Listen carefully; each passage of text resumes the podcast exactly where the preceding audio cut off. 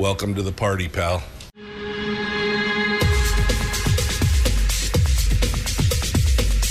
The, the Michael Dukes Show. The greed and the entitlement is astounding to me. What more could you want from a low budget radio program? This is a dumpster fire. That was just BS. It is time to get a new perspective. We know just what you need, and we've got just the cure. Open wide and prepare for a steaming hot cup of freedom. I just don't fathom it. The Michael Dukes Show, streaming live across the world. Live around the world on the internet at michaeldukeshow.com and across the state of Alaska on this, your favorite radio station and or FM translator. There's no place like home. I needed a pair of ruby red slippers yesterday, man, because it was uh, tornado alley around here. Uh, it has been, uh, this has been the winter from hell already. What the heck? What? I mean, how did we no snow, then snow, then rain, then snow, then more snow, then million mile an hour winds, power outages all over the Mat-Su. In fact, some areas just down the road from me, uh, with 99% of the customers in those areas out of power for hours yesterday. It's it's been insane. I mean, if something goes off today, um, just yeah, again, if we just go silent, that's your explanation. Um, I mean, we've been fingers crossed doing okay here, but uh, uh, I know some folks not too far away who have been without power um, all day yesterday and part of last night. And okay, I'm ready for Turkey Day. That's all I could say right now. I'm ready for a little bit of rest and relaxation. And the weather last night, I opened the door and it was like it sounded like the. Well, it sounded like a blizzard going on outside. It was so loud, just all the trees cracking and snapping and everything else. But it's calmer this morning. Everybody's good. Uh, we're about uh, 10 degrees above zero here where I'm at. And uh, we're feeling like today is a pretty good day. It is Tuesday, which means it is the weekly top three. Um, and uh, we've got uh, Brad Keithley for the Alaskans for Sustainable Budgets. He's in the green room uh, waiting for me to stop talking so that we can get started. And we're going to start with that here in just a second. Chris Story is going to be joining us in hour two. Uh, today, we're probably going to do a little bit of a lighter side thing in hour two. I don't know. I have no idea yet. Tomorrow, uh, Mike Shower, and I'm working on one other guest right now, but we'll see if we can get those, uh, see if we can get that squared away here in just a little bit. Meanwhile, the weekly top three starts right now, the Thanksgiving edition. Although I don't know how much thanks we're going to be giving to Brad uh, over this when it's all said and done. I have a feeling this is not going to be nearly as much fun as some of you envision uh, because, you know, reasons. So let's get started this morning. Uh, Brad Keithley, Alaskans for Sustainable Budgets, joins us right now, and uh, we'll see how bad the beating is going to be. Hello, my friend. How are you? How's it, how's it going? Good morning, Michael. I should have been prepared for uh, for that lead in the Thanksgiving edition. I, the, there's, I, I, would have structured it differently. Let oh, me put it that way. There's a lot of turkey going on in there. I'm just saying right now, a lot of turkey. It's, uh, um, you know, it's it's uh, it's been interesting. Brad and I, we've been doing this segment on this show for, well, going over ten years. We've been doing this this segment on the show and fighting over the same things, talking about, you know, the same kind of uh, issuing the same warnings, trying to find a way to fix this. And, and, uh, I mean, I know we shouldn't grow weary in well doing, but Brad, sometimes I just feel tired. Like we've been, we, I hate to say I told you so, but, you know, we keep telling people we told you so, and it just keeps getting worse. It's, uh, Apparently, we're the genius. Oh, I'm just the talker. You're the you're the genius. Apparently, we're just the geniuses that keep pointing out the foibles of what's going to happen, and it keeps happening. And everybody's like, "Boy, I didn't see that coming," and we're like, "Uh, wait, we." Uh... anyway, it's. Uh, I was just thinking about that this morning. Ten whole years so far of doing this stuff, and it's just it's just amazing. Um, so we, we, both we both we both had hair on the top of our head. We, we had hair on the. You know, somebody was looking at. A, oh, it was my new barber. My new barber said I was getting my other barber moved out of town, and which was a sad. You know, once you find a barber, it's like, oh, you don't want to. So my new barber's like, he was looking at the pictures that I'd taken of the haircut and everything. This I was like, this is what I want. He goes, boy, uh, you had some hair then, and I'm just like, do you want to get paid, buddy? Do you want to get paid? I mean, seriously. Yes, I know I had more hair then. It is what it is. At least I'm not my brother. That kid was bald as a cue ball by the time he was 20. So I mean, I'm doing okay. Um, all right. Anyway, let's uh, let's get started, Brad. We've got uh, we got a lot of stuff to cover. Uh, we're going to start off this morning with uh, looking at the administration's 10 year budget. 10 year plan. Uh, give us the give us the rundown here, and uh, let's get started. Let's get started there. Well, unfortunately, I think we've already we're starting to hit budget season, uh, where the the dominant discussion will be uh, what's in the governor's budget, what's not in the governor's budget, what what people want to do with the governor's budget, why the governor's budget is bad. That always seems to be a topic that comes up. Uh, but we're hitting the season, and and you can tell that by just looking at the newspaper articles. Uh, there's one in the in the Frontiersman that says University of Alaska Regents approve FY25 budgets um, and send them on to the administration. There's an article in the Newsminer that says the Golden Valley Electric uh, makes makes case to Interior Delegation and the thing that struck me about that was not only are they pressing for the two hundred million dollars to to match the federal government uh, grant that we talked about uh, last the, the the grant that we talked about in last week's show, but they're pressing for an additional four hundred million dollars on top of that to uh, to do some additional uh, strengthening of uh, of the uh, transmission line that runs runs up the rail belt. So we got that. We've got uh, an, another article in the in the Newsminer says local childcare morphs into a university outreach plan, and it talks about how the university is building up a a, um, uh, child care center for university employees, but have gone to uh, uh, the borough, I think, uh, to get the borough to push for an expansion of that child care center uh, uh, as funding for an expansion of that child care center as part of the uh, as part of the borough's legislative plan. And then they could take more than just employees uh, kids of employees from uh, the university. And then there's uh, an article in the alaska public media alaska child care task force releases recommendations to child care crisis. And there's a passage down here that says and then we'll be moving on to the next sort of three topic areas, which is looking at access to childcare, the quality of childcare, and then the subsidies.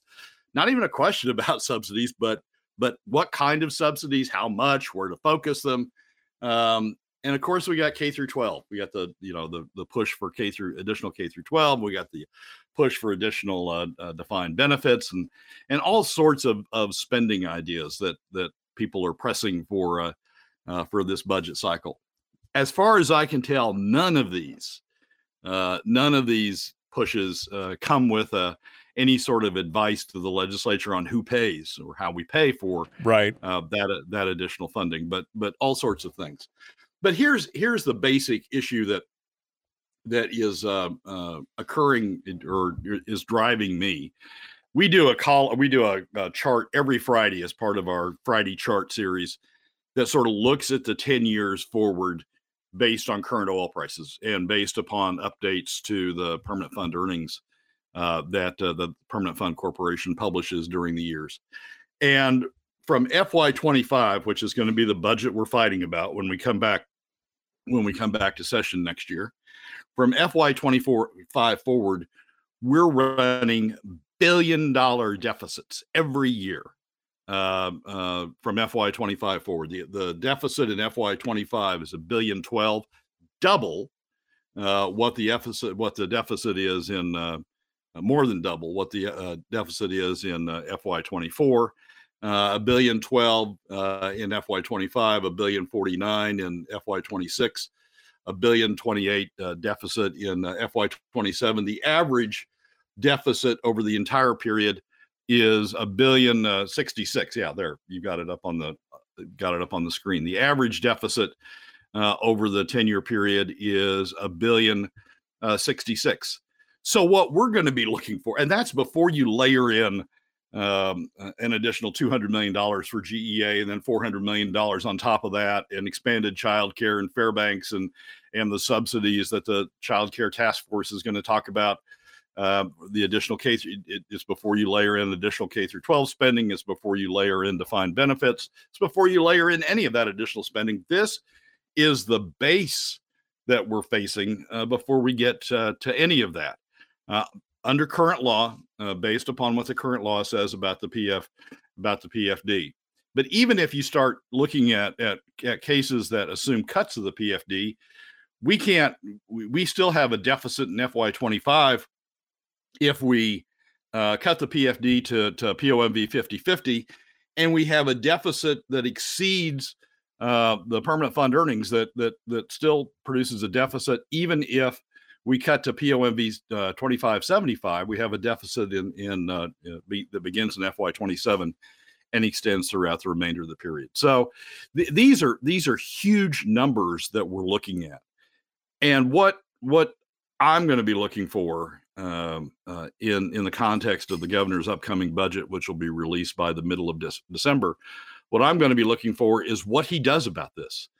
Um, in last year, we had the we had the smoke and mirrors of carbon credits. Remember carbon credits? That was going to solve everything. We right, right. Go out and sell all these sell all these carbon credits. that was going to be a new revenue source that was going to wipe. Well, we haven't heard anything about carbon credits uh, since the since the legislative session, and and that appears to have have faded away. The year before that, it was we're going to do spending cuts that that never occurred. Um, and so it, the, the governor, the, the question I'm going to be looking at is one, how the governor treats all these requests for additional spending. Everybody wants to layer money on top. We are we have no shortage of ideas about how to spend money. Heck, in GVEA's uh, presentation uh, to the to the legislative uh, uh delegation, they even have they even have Susitna Watana uh, at listed as a as a legislative priority. Now it's down the list, thank goodness, but you know, uh, billions of dollars to to do Susitna Watana. That's the that's the dam that everybody wants to put on the, or at one time everybody wanted to put on the Susitna River.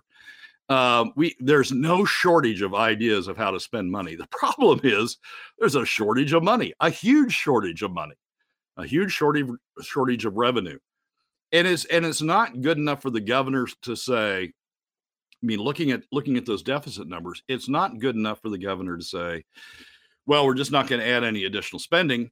It's not even good enough for the governor to say, "Well, we're going to we're going to cut spending some here and there. We're going to tighten spending here here and there." None of that is sufficient to overcome the size of the deficits uh, that we're talking about. None of that is sufficient to overcome the size of the deficits, even if you assume we go to POMV 2575. I mean, the, the absolute horrible case of going to POMV 7, 2575. None of that is good enough to overcome the deficits if we go to if we go to that level. So the question we're going to look at this year, and I've probably said this for the last heck, maybe the last 10 years, but the question we're going to look at is how is the governor going to deal with this issue, the, the budget imbalance long term? Are we going to finally have uh, some discussion uh, about uh, about equitable revenues to replace uh, using PFD cuts?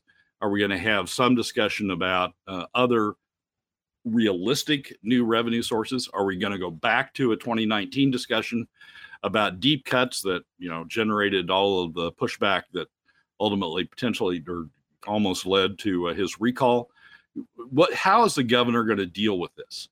And to us, we go back to his first uh, to his first uh, 10 year plan when he was first elected governor in the in the the, the first 10 year plan he put out uh, ultimately in the spring of 2019 and then it was followed up by the 10 year plan he produced in the fall of 20 or in in December of 2019 that said you needed uh, additional revenues equitable revenues to replace PFD cuts, a little bit of everything, a little bit of cuts, a little bit of additional revenues, a little bit of PFD cuts, um, uh, was what he said then. And then that was followed up by the the legislature's fiscal policy working group that said essentially the same thing. You need a little bit of everything, get everybody involved, get everybody making some concessions on the spending side and on the revenue side, everybody making some concessions to get to get to a solution he's never actually proposed to implement that. It's it's it's been in the 10-year plans, but it's never been part of the proposals because one of one piece of those proposals is is a substitute revenue source for PFD cuts. It's never been uh, as as part of his as part of his fiscal plan for an upcoming year's budget. So we need to start looking for that again. I mean, how's the governor going to fit set set aside all of these hopes and dreams and wishes and pushes for for additional additional spending that everybody seems to be coming up with these days. Set it set aside all that. How's the governor going to balance the basic budget when we're facing the same size of billion dollar plus deficits going forward uh, that uh, that we are uh, at, at, this point in time. This is so much monkey see, monkey do. The U.S. government doing exactly the same thing in here in Alaska. It's not like this chart that you just put up. It's not like this information is not available to everyone. It's not like this information is not available to the powers that be in the legislature and the finance committee and Mr. Walrus and all that stuff with all the information. It's not like they can't see it coming. I mean, I will say that they will be shocked. Shocked, I tell you, that this has happened. I can't believe there'll be a lot of pearl clutching going on, but in the long run, what a uh, what a hot, hot, hot, hot mess for sure.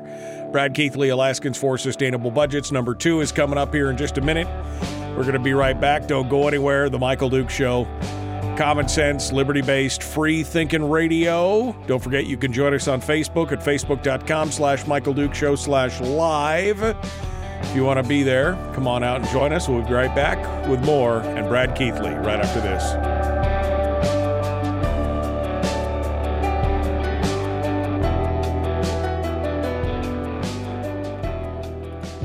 If you missed the show, you can listen to it on your time with Dukes on Demand. Oh, and it's free. Like America used to be. Streaming live every weekday morning on Facebook Live and MichaelDukesShow.com.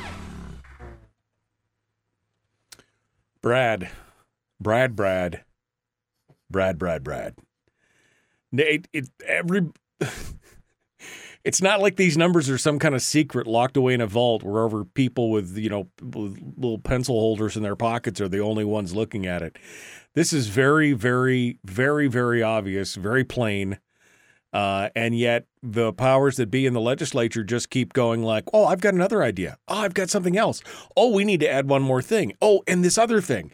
And wouldn't that be great? And I mean, this is not again, this is two plus two equals four. We, it's simple arithmetic, and yet these folks are like, it'll be fine. Don't worry about it. We'll have more money to spend. Don't worry. It, it'll it'll all it's all going to work out. Here, hold my beer. I mean, that's kind of what it looks like right now. Yeah, I don't know in in these legislative sessions whether the legislators it probably depends on the individual legislator, but whether the legislators push back and say either a tell me where you want me to cut to offset uh, uh, dollars to, to you know to, to have your to adopt your program to adopt you know in the case of GVEA to adopt your 200 million dollar 400 million dollar proposals. Tell me where you want to cut or tell me where I get the additional revenues uh, to do that. Not only not only gang not only do I need the revenues to pay for yours but I need the revenues to pay for the billion dollar deficit we got before we get to yours um, and and tell me tell me how that's going to happen. I mean, and, and, then you get the deer in the headlights look. The the the the response would be, well, that's not my responsibility. My responsibility is to tell you where to spend. I mean, that's that's that's what I do. I spend the money. I don't I don't have to raise the money. So that's you know you go do that. Um, it, and and it's just you know I these people are are are living in in you know some sort of fantasy world where they think that we've got excess money uh, to be spending. We've only got excess money if you know we we had this issue with the with the Alaska House Coalition a couple of shows ago where you know I accused them of lying because they did. Uh, we've only got excess money. We've only got a surplus if you've taxed middle and lower income Alaska families through PFD cuts uh, heavily. And then you know, then you can say, well, we got we got surplus money, but that only lasts for a couple of years on the on the trajectory we're on and that's before adding on additional spending. So i yeah michael we've been saying it for 10 years. Um, you, at the outset of the 10 years we had savings. So it was sort of like if we don't get this under control if we don't adopt a sustainable budget we're going to have to dip into savings we're stealing from future Alaska generations. And so we and so for the first few years it was uh, we have we have some savings maybe we can get we will paper it over that way and then we'll get to a sustainable budget. Well, we we went through the savings and then it was and then it was you know we we, we we've got these deficits coming what are we going to do and then the answer was from Bill Walker on was, well, we're just going to cut the PFD right to balance it out. Yeah. And now, you know, now, now even PFD cuts, it's at at some point you can clearly see it in the next 10 years. PFD cuts aren't going to be sufficient. So no. Uh, Donna asks, uh, how rosy do you think DOR can make the forecast given the high oil prices that are currently running right now? Uh, oil prices are down. I mean, oil prices are still above the $73 uh, a barrel uh, prediction for FY23 um, that uh, or FY24 that that DOR had. But F uh, but DOR is, when you look at FY25, oil prices are are down considerably compared to where DOR forecasts them to be. So there, if you if you would have asked that question maybe a month ago, um, uh, uh, DOR might have been able to cut the deficit down hundred million dollars, two hundred million dollars uh, using oil prices, uh, but that's not that's not going to occur. These the numbers that I that I had on the chart, these numbers that I'm talking about are at current oil current oil price projection. So that's where we are, given what uh, given what DOR is going to be dealing with. Why do you got to bring the pain and suffering? Why? I'm just uh, why just. All right, Brad Keithley, Alaskans for Sustainable Budgets. We're 10 seconds out. We're getting into number two. We're going to continue on here. Uh, the Michael Duke Show continues. Your home for common sense, liberty based, free thinking radio. Like, share, subscribe, ring the bell, do all the stuff. Let's get going on. Here we go. Public enema number one. Oh, wait, sorry. Uh, enemy. Public enemy number one, which uh, makes more sense. On the other hand, he's a little bit of a pain in the uh, Michael Duke show. I'm not. I'm not a paint. No, actually, I am. I am a really big, especially if you work in the legislature. Uh, welcome back to the program. The Michael Duke Show continues. Brad Keithley, Alaskans for Sustainable Budgets. It's the weekly top three, which is just our joyous time of year where we give thanks for. Oh, no, wait, that's Thanksgiving. This is something completely different. Uh, slapping people in the face.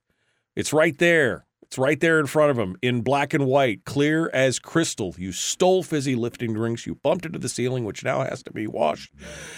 Uh, Brad, uh, give it to us. It's all right there, black and white. Juneau has uh, uncovered the the secret, right? so the Juneau Chamber of Commerce gave their annual presentation, or the Juneau Economic Development Commission, one of the two, gave their annual presentation down in Juneau, much like occurs in Anchorage with the Anchorage Economic Development Commission and and and elsewhere uh, elsewhere through the state when everybody sort of gives their early winter fall report on this on the state of the economy. And Juneau gave theirs. Um, and and there's there's an article in the in the Juneau Empire about it. it says uh, the headline is Juneau's aging population, low fertil- fertility rates raise concerns about declining future and and that headline leads to the first part of the story, which is uh, Juneau's losing population. People are moving out. Uh, uh, low fertility rates means that that uh, births aren't replacing deaths, and and Juneau is in decline in terms of population. But there's a piece of it about halfway through the article that I just, I mean, I just laughed, rolled my eyes, everything at. And here here's the here's the the piece of the story. Another trend is that shift in workforce and demographics are also reflecting a growing local income gap, Holst said. Our tr- quote, our trend, just like the rest of the United States, is that the rich are getting richer and the poor aren't doing as well, he said. When we break it down, listen to this. When we break it down, looking at percentiles of income, it's only the top 20% that have experienced any growth in income in the last 10 years. The 80% below as a group experienced declines in overall wealth.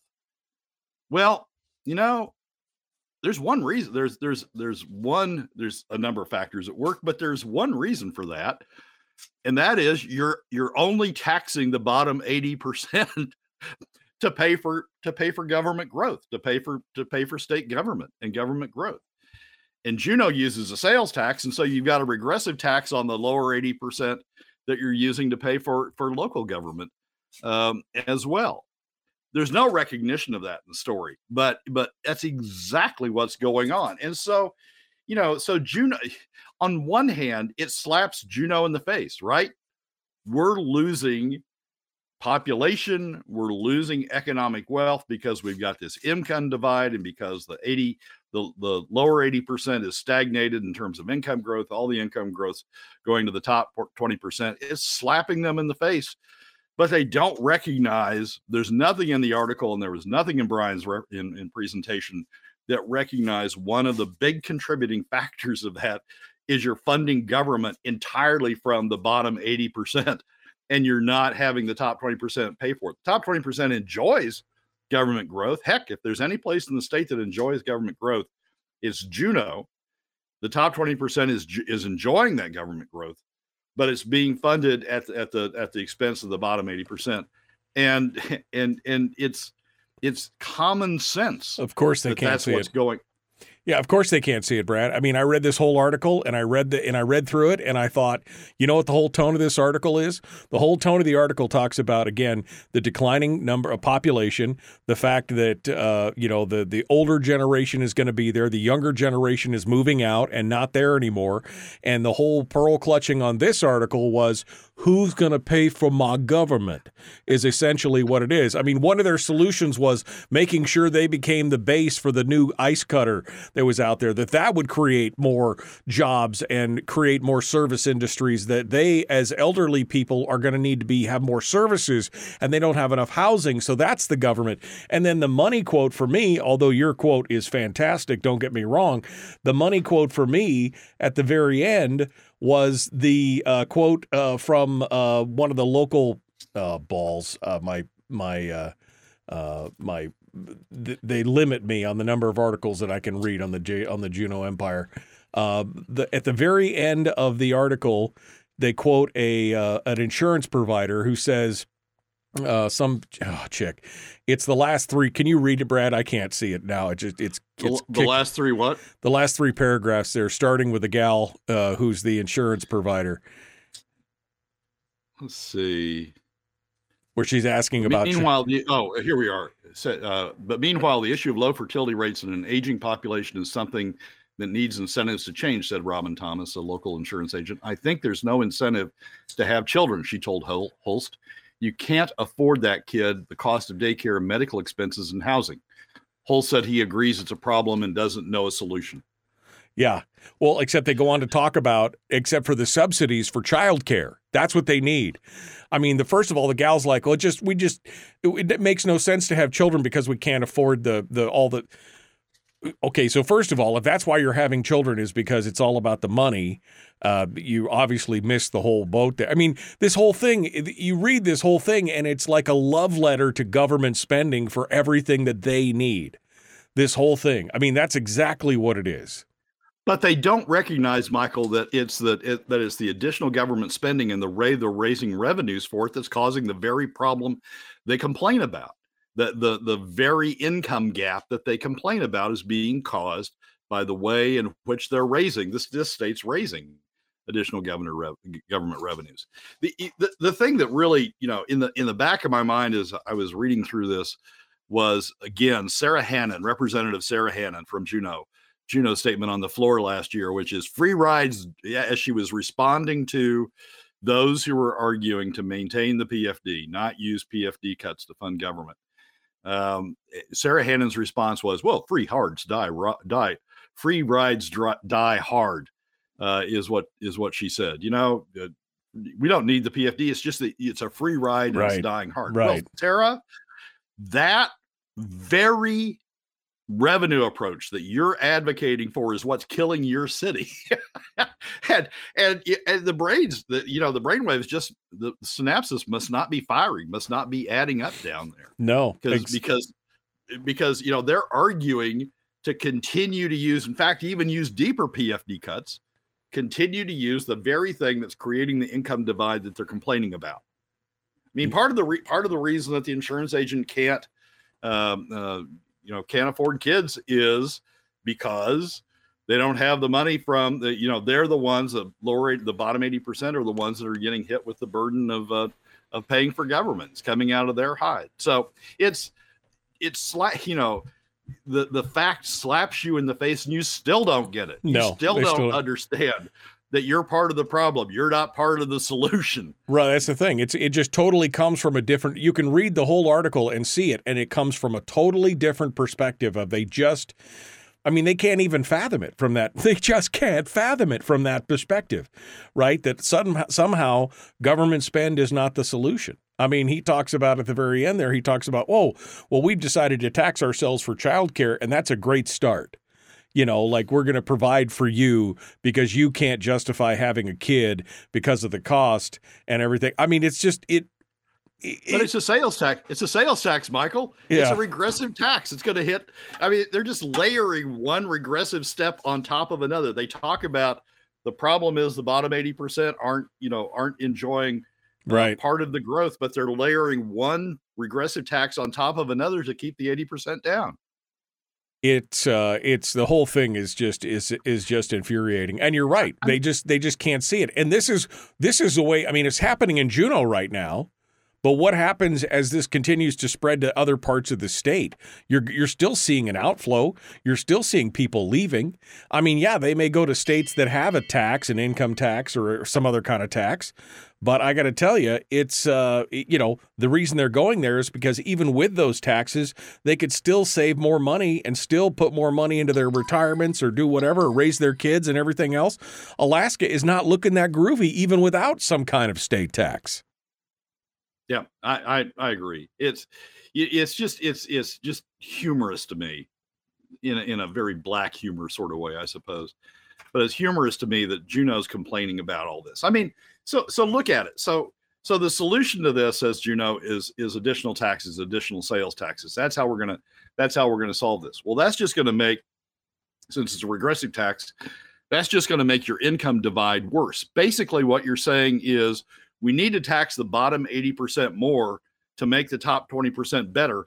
We're going to complain about the top 20% being better off and about the 80% being stuck in the mud, but we need to tax the bottom 80% more just to make the top 20% better and better and better. It's it, it it'd be great if their brain synapses were firing and they and they could put two plus two and understand that they're the cause of their own damn problem. Well, with the cognitive biases that they're suffering, they can't. They just it is it is absolute willful blindness at this point. They just can't see it. It's the same thing we were just talking about in the last segment, where all these numbers, our brokers who are making these decisions, they know what the 10 year forecast looks like. They know what the spending looks like, but they just put blinders on it and be like, it's going to be fine. It's going to be fine. Nobody can see. Nobody can see. Don't look. Don't look. La, la, la, la, la. I mean, that's exactly what's happening. It's the same willful blindness where their own cognitive biases make them believe that somehow, some way, it's all going to work out.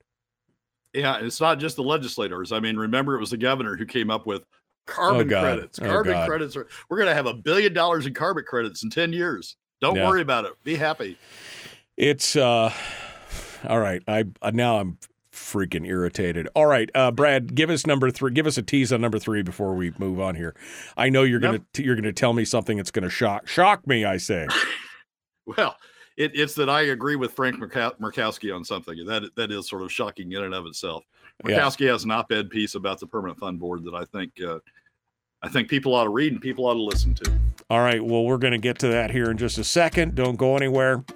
The Michael Duke Show continues. Common sense, liberty based, free thinking radio. Like, share, subscribe, follow, do all the stuff. If you want to come out on YouTube or, or Facebook and do that, uh, you can also find Brad over at ak4sb.com. He's also on Twitter and Facebook. If you want to fight with him out there, feel free. He loves to just duke it out with you on the things and the deals everywhere. We're going to be back with more. Don't go anywhere. The Michael Duke Show, Common Sense Radio.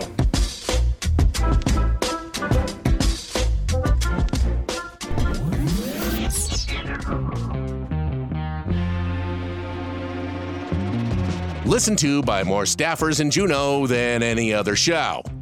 Because their bosses told them to. And after what they just heard, oh man, they're gonna be pissed. You're a bad, bad man. The Michael Duke Show.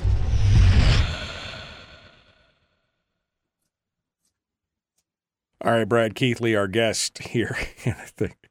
I mean, Brad, really. I mean, when I read this article, it is a total. Uh, when I read this uh, this piece about the uh, JEDC, the Juneau Economic Development Corp, and the and the Chambers report, the whole thing sounds like a love letter to well, why can't we get more government spend to take care of all these issues that we want?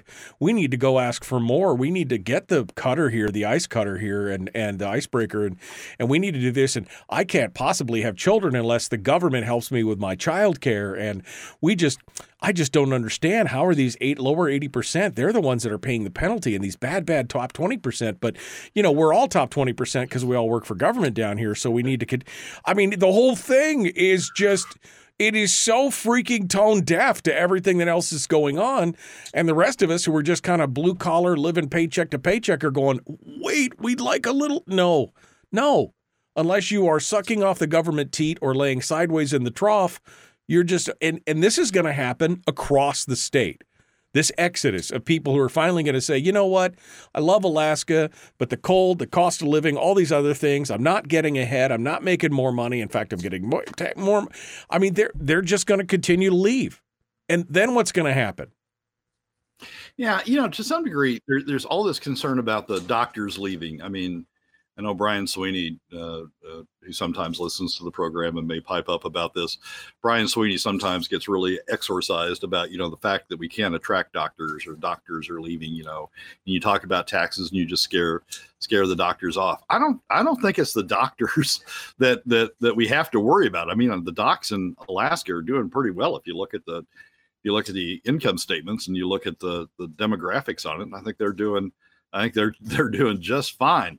It's the it's the eighty percent that that you know that that were that were that were mistreating that that are leaving that are you know struggling to stay to to to get ahead that are struggling to even you know stay in place um and and yet it's and and so juneau sort of on the one hand i'm sure there weren't many 80, 80 percenters in this meeting but but Juneau, on the one hand, sort of says, "Well, isn't that too bad? You know, the eighty percent aren't aren't getting ahead, and and and you know, the the income divide is growing bigger, and you know, people are leaving. The people in the eighty percent are leaving, and they're struggling. You know, keeping up with childcare, and isn't that all too bad?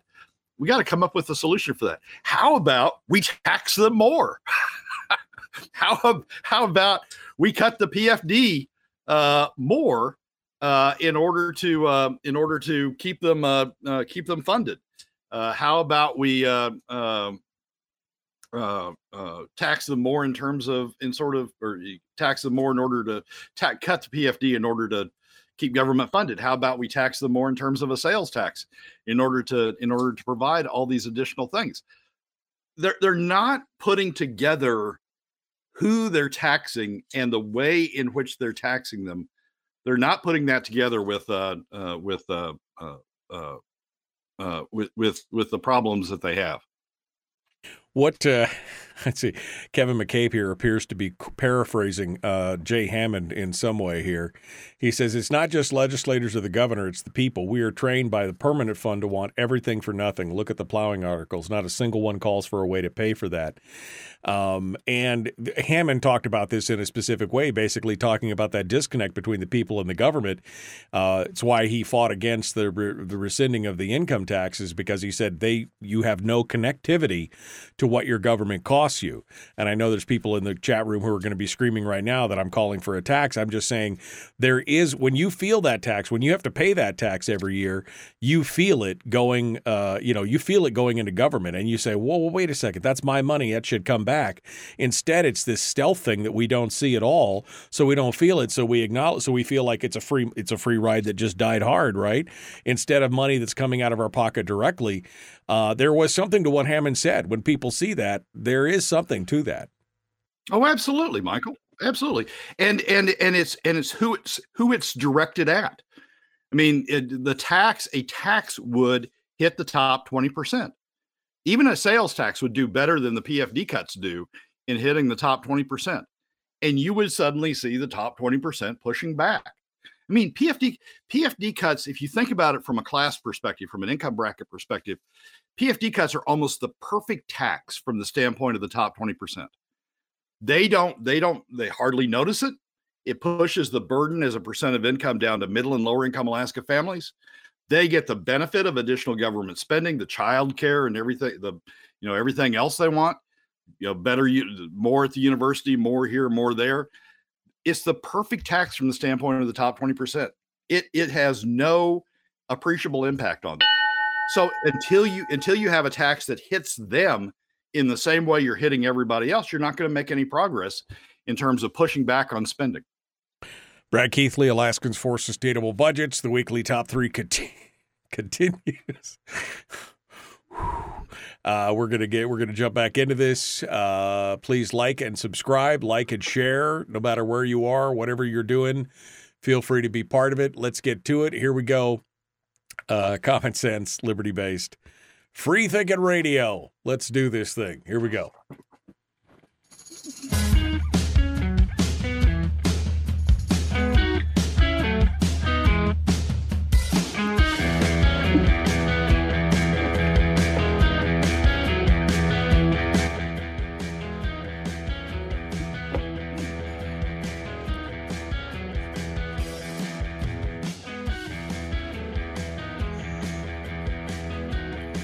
Brad Keithley, Alaskans for Sustainable Budgets, joins us right now. We're continuing with the weekly top three. Number three, I can't believe it. Brad actually agrees with something Frank Murkowski said, which, you know, I guess even a stop clock is right twice a day. Uh, even Harold's right occasionally. Uh, Brad, uh, what's the what's what's the what's the dealio here? Give me the rundown. So Murkowski has done a uh, op-ed that's been in several of the newspapers in the state, all of the newspapers of the state. It was even in the Beacon. Uh, the Juneau version of it says need for accounting and legislative oversight of the permanent fund. And the first paragraph says the governor or excuse me, the governor or legislature or both need to conduct an audit format available to the public or engage in serious oversight of the Alaska Permanent Fund's recent erratic decisions that risk fund money. And I can't agree with Frank Murkowski more uh, on this particular issue. The the the article goes down through the, the lists the various things that Murkow, where Murkowski thinks the fund has gone wrong. Uh, the the satellite opening the satellite office in Anchorage and pressing for satellite offices in more locations when the fund's owned uh, staff says the, the big thing to attract additional talent is more remote, uh, allowing them to do remote work. Uh, the fund is going in the opposite direction. Funds board's going in the opposite direction by wanting to open satellite offices. He goes down through the in-state investments and and expresses concern at how the the fund's in-state investment strategy uh, is is opaque. You can't see what's going on. There's 200 million dollars going in, but you don't know who it's going to. You don't know what kind of returns it's generating. You don't know who's benefiting. You don't know whether it's being used for political purposes or or is actually resulting in some economic activity that's beneficial to uh, to the fund, which is what it needs to be beneficial to, not to the state, not to jobs, but to the fund. Uh, you can't tell that. Um, and he talks about uh, the increased risk that the board appears, uh, in, at least some of the members of the board appear, to be pushing for uh, to get to 100 billion dollars in terms of in terms of fund by increasing leverage or leveraging the fund and and taking more risky returns. He complains about all that and says at the end, basically, we need to have an audit, either an audit of the fund or we need more legislative oversight. The only the only disagreement I have with Murkowski is on the or. we need to have both an audit of the fund because, as you and I have talked in previous segments, there the fund's uh, accounting system has gone very wonky, uh, very not wonky in a good sense, very unstable. How about that? Uh, in in in order to justify this claim that the earnings reserve is running out of money, uh, they're using an accounting system that you know just sort of pulls things from here, there, and everywhere as expenses and doesn't do the doesn't attribute the full revenue, um, and and and then or the full asset level, and then um, uh, uh, there's there's various other accounting issues that that have arisen with respect to the fund. I we need we need both an audit, a serious outside audit uh, of of how the fund is accounting for the money, as well as legislative oversight uh, of what the fund's doing. I think, you know, as part of that, I think we need to redo the board. As we've talked on previous programs, I think we need to sunset the existing board structure. We need to reconstitute the permanent fund board as as experts uh, uh, take uh, let experts subject to legislative approval.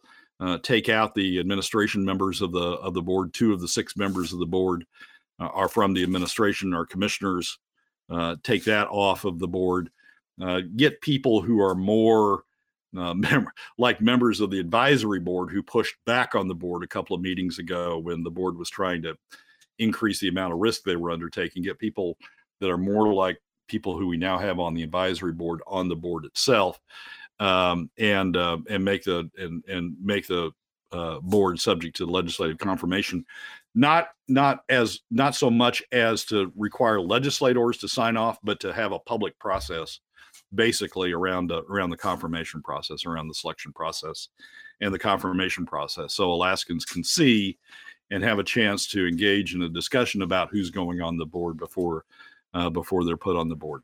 So I, Frank's got it exactly right. We need more legislative oversight of the permanent fund. We need an audit of the permanent fund and how they're accounting for the monies and how they're you know how they're accounting for telling us that the ERA uh, is running is running out of money. But I think I differ from Frank in the sense that I think we need both, um, and I think we need an additional step of of sunsetting the the current permanent fund uh, current permanent current permanent fund board structure. Um, and I think we just need to, to uh, restart on uh, on how we're governing the permanent fund. I think you're being too kind, quite honestly, when it comes to the accounting measures and the things that they're showing. They're they're lying, Brad. They're basically lying. It's a fictitious the report where they show here's what uh, oh man, here's how we're running out of money and look at all the expenditures in future years, never accounting for the revenue that's going to be deposited in future years either and showing this grim picture. I mean, it's cooking the books. That's exactly, I mean, any accounting firm in the country would throw those people out on their ear and laugh them out of the building anytime you look at a projection and say, oh, well, look at what's going on, it's going to eat up the ERA. Look at all this money that's going out when we've included the expenditures and the expenses for the next three years, but we're not including any of the revenues. Of course, it's going to go. Like I said before, it's like saying, look at your mortgage payments as they're going out right here, but we're not going to put any of your paychecks in this account into this uh, formula to show you what your paychecks are like. So if you only have this much money, you're going to be out of money in three or four months you know, it's, it's not even it's it, lying. it's not showing the prepayments. It's right. not showing the prepayments that the legislature exactly. has made for uh, it's lying for for, for inflation proofing. It, it, it, well, yeah. I mean, if I accuse the Alaska House Coalition of lying, it's not a not a big step to accuse the Permanent Fund Board uh, of lying, and and it it is misleading. Certainly, uh, it's intentionally misleading. I suppose that's the legal definition of lying. So, so I I would agree with you. It, it's an agenda it's an agenda driven accounting system, right? We want to say we want to restructure the the permanent fund to merge the permanent fund earnings with the corpus so we can start draining you know if we if we have years where there wouldn't be enough earnings we can drain we can start draining the corpus. We want to do that. So we need to have a reason to do that. So we need the we can claim the earnings reserve account is running out of money and putting the state at risk so we need we need those two things. So let's create an accounting system that shows, notwithstanding the facts, that shows the earnings reserve uh, accounts running out of money. It, it is an agenda driven accounting system as opposed right. to outcome. Accounting, it's outcome based. We want here's the outcome we want. Make the narrative fit the outcome. That's exactly what it which is lying. It's false. It is fraudulent. It is deceptive. I mean, I don't know how I could be any stronger about it. They're basically looking at you and saying, oh, no, look, it's going to run out of completely out of money. Forget about the fact that we didn't put any of the right numbers in there. This is what we say. So do as we say, combine them together so we can have access to the corpus. That's what's going on. Not only did we not put the right numbers in there, we didn't put any numbers in exactly, there. Exactly. Exactly. Uh, on, on, on the asset side, and we inflated the the expenditure side by bringing in future year numbers uh, to do it. And it's an accounting system that not even not even legislative finance will will agree to, will sign off on. So it's yeah, it's it, it, it it's a it's a bad system, but it it goes to the point. It goes to Frank's point that that we need to have an audit in, in Frank's case that we need to have an audit or legislative oversight. My case, we need to have both, and we need to undo, we need to redo the permanent fund board to make it into a board that uh, that's more responsible. I mean, we've got we've got an agenda driven board, we've got a politically driven board, we've got a we've got a, uh, uh, you know an ego driven board in the case of Ellie Rubenstein. You know, I want to be I want to be part of a I want to join the hundred billion dollar club this is the only board that'll have me. So I'm going to push this board to a hundred billion dollars so I can be so I can be part of the hundred billion dollar club. I mean, ego, political, it's just it, it's a mess.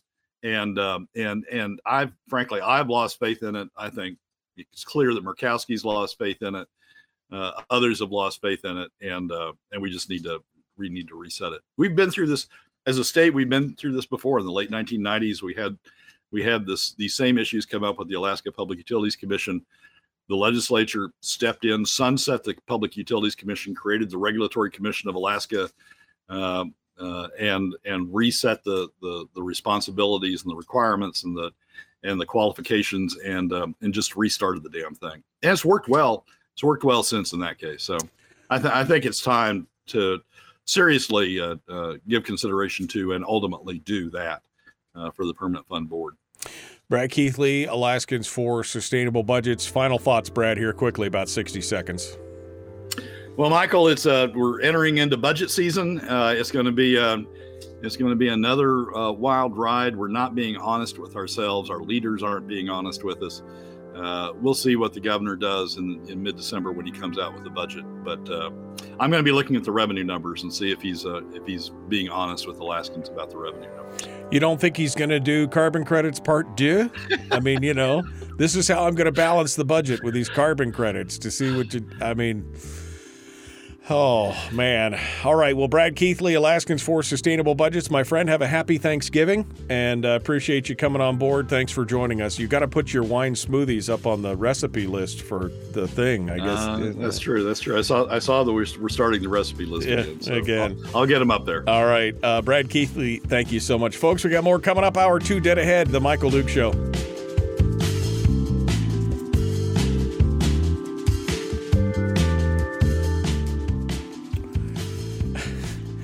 I just want somebody to sit in front of a presentation from the Permanent Fund Corporation while they're throwing all these fallacious numbers out there, and somebody from the from the majority or the minority to go, "Where's the revenue from the deposits of the earnings in this equation?"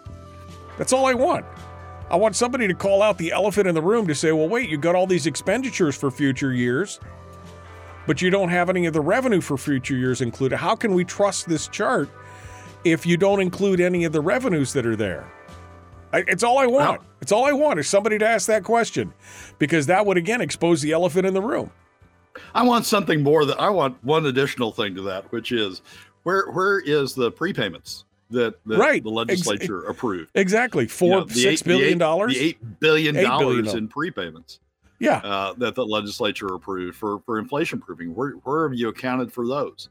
And the answer to those is going to be, well, that's our money now. we we're not going to treat them as prepayments anymore. That's that's eight billion dollars more money. You don't you don't get the benefit of that. You still have to pay us for inflation proofing, even though we got even though we got that eight billion dollars. I, you know, it's it, it, the, the permanent fund board has become agenda driven. I mean, that's and and they've got numerous agendas going on. As I said, some of it's ego driven, some of it's political driven. You know, you got Jason Brune and and uh, and Commissioner Revenue Adam Crum on there who are getting ready to run for governor. They've got an agenda. Every everybody on there's got some sort of agenda, uh, and and they're all pursuing those agendas. They don't happen to be, they don't happen to match up with the, you know, the slow and steady wins the race type of type of uh, uh, administration of the permanent fund that that I think Alaskans want out of the permanent fund board. But it's, it's just a very agenda driven, and then you, and then it backs into the accounting system. Oh, you know, we got to say the sky is falling on the earnings reserve account. So how do we do that? Well, we, as you say, we leave out revenues and we include excess expenses, and in my case, you leave out assets. You leave out the prepayments that you that you previously accrued. Uh, it's just just agenda driven. So we're not we're not getting straightforward answers somebody said some people say, well, that's hap- that's that's what happened when you lost Angela. We didn't get we didn't get particularly great answers out of Angela either, as as some might recall. Angela was one of those who who sat at the at the uh, defense table, or yeah, the defense table when uh, in the Wielechowski lawsuit to to reinstate the permanent fund dividends, to constitutionalize, recognize that the permanent fund dividends are constitutional. Angela was one of those pushing back on that again, so the permanent fund could have that money as opposed to Alaskans having that money. So it's it's um, I, I think we've just got the structure wrong. I, I don't we've allowed individual egos we've allowed individual agendas and non non slow and steady wins the race agendas to to begin to dominate uh, the operation of the permanent fund and i and i think it's time to to push back on that and of course, all of this at this point could be laid back at the feet of Governor Mike Dunleavy, who is responsible for the entire makeup of this board at this point. I mean, it's his agenda that's being driven, whether he wants to take responsibility for it or not. It's his agenda that's being driven by this board, which is completely 180 degrees around from what he ran on originally. Yeah, it's it's the agenda. I don't know if it's his agenda or if he's just you know, he's just put people on there that, that and allowed them to operate their own individual agendas. I mean, I don't know if it's his agenda. Yeah, maybe his agenda to grow it to a hundred billion dollars. And, and well, he's got to take responsibility, whether it was his intention or not. It's yeah. his responsibility, yeah. right? At that point.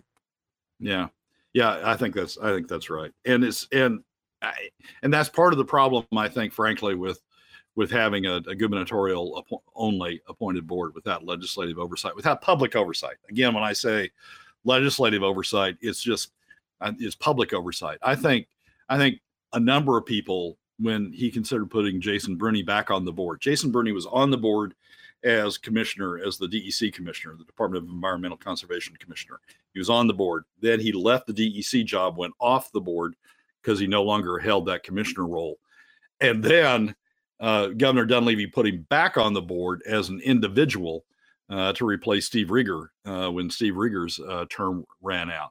And I don't think Jason doesn't have, I mean, Jason's background, frankly, is in running trade associations and in running government agencies. He doesn't have a lot of background in running running true businesses or making investments or financing or that sort of thing.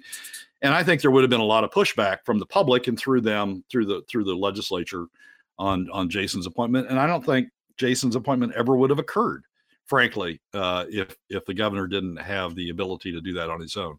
But the governor, you know, having the ability to do it without legislative oversight, without you know public input, the governor made that appointment because Jason's a politico that you know has has has done what the governor's wanting to wanted him to do, or the governor's listened to him and shaping what he wants to do, and and um, and I think the governor put him on there for that reason. So it, it's I, I, think there would have been pushback. I think that's one of the things of legislative oversight. Not necessarily that it wouldn't be somewhat political, but at least there would be some oversight on what the on what the governor's up to when he makes these appointments. Well, Brad, you've laid it out for us yet again. Uh, the pain is real. Um, it again, as it, it's the old. Um, it's the old adage of, you know, he, you know, those who fail to learn the list, lessons of history are doomed to repeat it, and those of us that do know history are the ones that are doomed to watch the whole thing happen in front of us. Right? I mean, that's the that's kind of the whole thing at this point. We're the ones that are sitting by with our eyes closed and our hands over our eyes, going, "The train wreck is coming, and nobody's stopping it." We we you know we can only warn so much before it goes on. and and Juneau, I mean to go back to that segment for a second, Juneau sees sees it coming. Juneau yeah. sees that the bottom 80% aren't advancing. It's only the top 20% advancing. They're seeing the hemorrhaging of people uh, from from that occurring. But yet, you know, they just keep on going. They keep going the same yeah, way. Can't can't fix it. Brad, thanks so much. I appreciate you being on board. Michael's always thanks for having me. Folks, we're out of time. We got to go. The Michael Duke Show, common sense, liberty based, free thinking radio. Hour two is right now. Let's get to it. Here we go.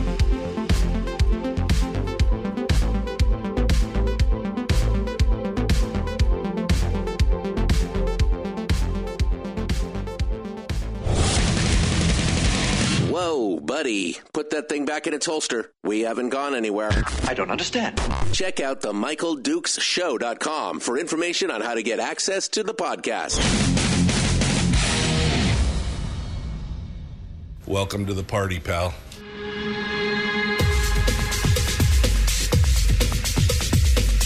The, the Michael Duke Show. The greed and the entitlement is astounding to me. What more could you want from a low budget radio program? This is a dumpster fire. That was just BS. It is time to get a new perspective. We know just what you need, and we've got just the cure. Open wide and prepare for a steaming hot cup of freedom. I just don't fathom it. The Michael Dukes Show, streaming live across the world. Live around the world on the internet at michaeldukeshow.com and across the state of Alaska on this, your favorite radio station and or FM translator. Good morning and welcome to the program. It is hour two of the big radio broadcast. And we are, well, we're looking forward to talking with Chris Story here in just a few moments.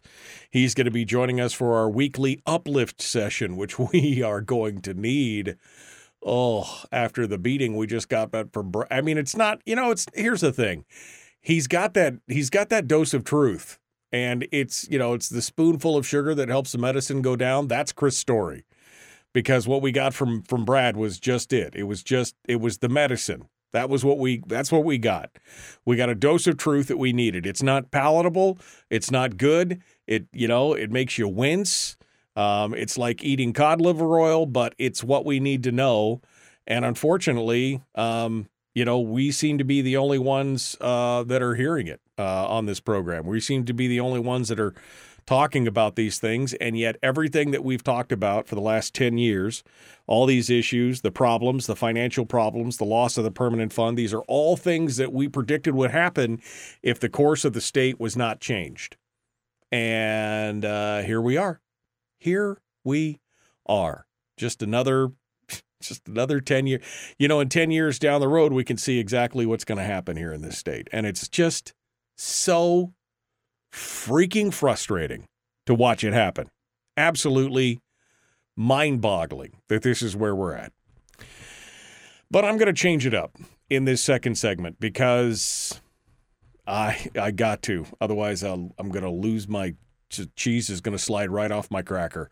So we're going to uh, we're going to just kind of change it up a little bit here. I've opened up the phone lines at 907-433-3150, 907-433-3150. If you would like to sound off, we'd love to hear what you guys have to say. Feel free to uh, feel free to jump on board and let's uh, and let's discuss uh, well, pretty much anything you want. I've got a subject which I think is appropriate to the season and you uh, you you may have your thoughts on it. My my topic today is about turkeys. Turkeys. The question is fresh or frozen? What do you do for turkeys? Fresh or frozen? Now, I'll never turn down a good turkey, don't get me wrong. But I have a preference when I'm cooking my turkey for Thanksgiving. I need to know in your mind, does it matter? What what are what are your thoughts on it? Um, fresh or frozen? You, you, got a brand preference? You want to, you know? So I want to hear from you today on that one. We're going to talk about uh, we're going to talk about uh, um, about that this morning. But meanwhile, we do have one line on hold already, so we might as well just jump on over there and see what you guys have to say as we start off this beautiful Tuesday. Don't forget Thursday and Friday we're off on the show. Thanksgiving and the Thanksgiving Black Friday thing, whatever. So we're going to be off until the following Monday. So just alternate programming wherever you are. You'll hear alternate programming on Thursday and Friday. Let's go over to the phones and see what you have to say. Good morning. Who's this? Where are you calling from? Hey, this is Charles. Do you know the 2080 principle does have a name. Uh, 2080 rule. Uh, okay. Well known in well known in business. Okay. The Pareto principle, an, an Italian economist named it. Twenty Right. percent of the work is done by, or You know, the 20-80 ratio. Look up the Pareto principle. That's where 80% of the work is done by 80% of the work is done by 20% of the people or 80% of the income is is generated by 20% of the people, the Pareto principle. P A R E T O Pareto. Pareto. Okay. Please look that up. It's, every time you say the 80 20, I think of that. It's well known in business. I shouldn't be talking to people that don't know about this. Thank you. all right. Good morning. Well, thank you, Charles, for educating us yet again. Although the talking down to us was not necessarily needed. Um, I mean, you can still mention 80 20 without it re- referencing the Pareto principle, but I see what you're saying there. So thank you for your call. I appreciate that. Phone lines are open 907 433 3150. If you want to sound off, we'd like to hear what uh, you guys have to say here this morning on this. So, what do you think? What do you think? Um, my question um, on this Thanksgiving holiday is your turkey. What is your what is your preference? I know some people are mm, snobbish about it. Uh, Rick in the chat room says the best turkey is the free kind. Which I mean, again, I hey, I'm not going to turn down. I I said it from the very beginning. I'm not going to turn down any turkey. You know, that's that. You know, any turkey is better than no turkey at all. I will say that for sure. I have cooked no name generic brand turkeys, uh, frozen turkeys. I've done that all. You know, remember when Fred Meyer used to give away a turkey when you spent I don't remember what it was. Um, I think it was 150 bucks or 200 bucks. You spent it, and they'd give you a free turkey. Um, of course, in today's dollars, that would be like four hundred dollars that you'd have to spend to get uh, to get the free turkey because inflation and everything else. Uh, but you know, I'm not going to turn down a free turkey. But for me personally, um, I love a fresh turkey. In fact, my favorite, and I mentioned this yesterday, but I'm just going to tell it again because I don't feel like talking about politics anymore. My favorite is the Butterball Young and Fresh. That's actually that's actually what they're called. Butterball Young and Fresh turkeys.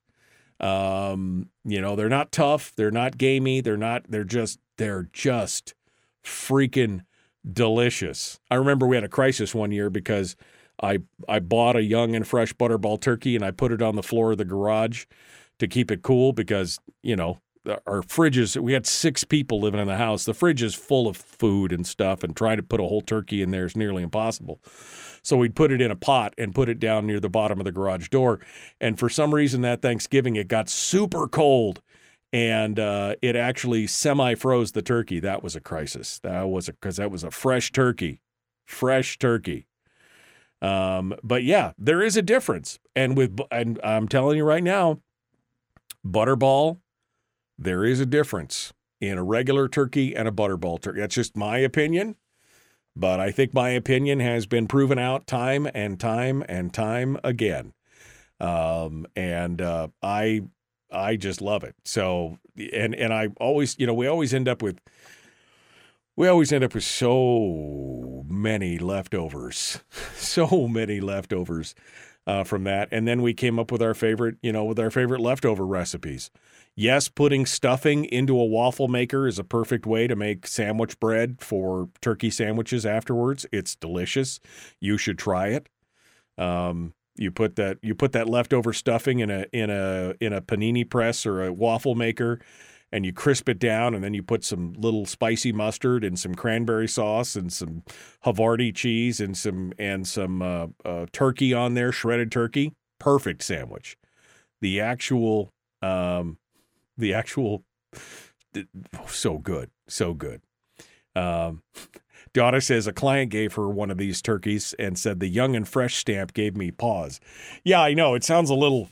it sounds a little. What do you mean young and fresh? That sounds a little. Uh, oh, but they are so so good. Um, I have had somebody else is suggesting a Norbest uh, Norbest turkey. I have had a Norbest turkey. They're very good as well. Uh, but there's just something about that butterball, putting that, you know, whatever they do, whatever kind of cancer causing chemicals that they pump under the skin of those things uh, to make them all buttery and juicy and delicious. Whatever it is, I'm down with it. Okay. I'm here for a good time, not for a long time. Uh, whatever it is, it is delicious. And uh, so for me personally, it's a fresh turkey. That's what that's what uh, that's what Thanksgiving is. Again, I will cook me a frozen turkey right now on the spot, but uh, it uh, it's always seems to be a little bit better when you get and so and uh, like today's my day to go get the turkey.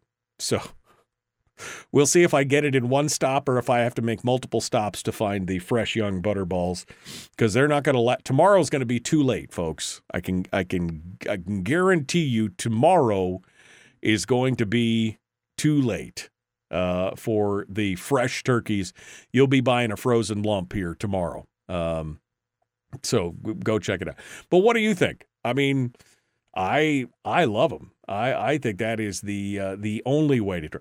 Now the question is, if you're having a if you're having a butterball or a turkey for Thanksgiving, which is traditional, what are you having for Christmas? Uh, some people last year we did prime rib for Christmas. Was it last year? It was last year. Yes. No, we did prime rib for New Year. I apologize. New Year. Uh, we did we did ham, the traditional family brown sugar and bourbon ham for uh, for uh, Christmas, and then we did a prime rib for New Year's, which was pretty damn amazing. I mean, just pretty pretty amazing that prime rib. We had never done a prime. I mean, th- my wife and I have been married 33 years, never done a prime rib. That one was absolutely delicious.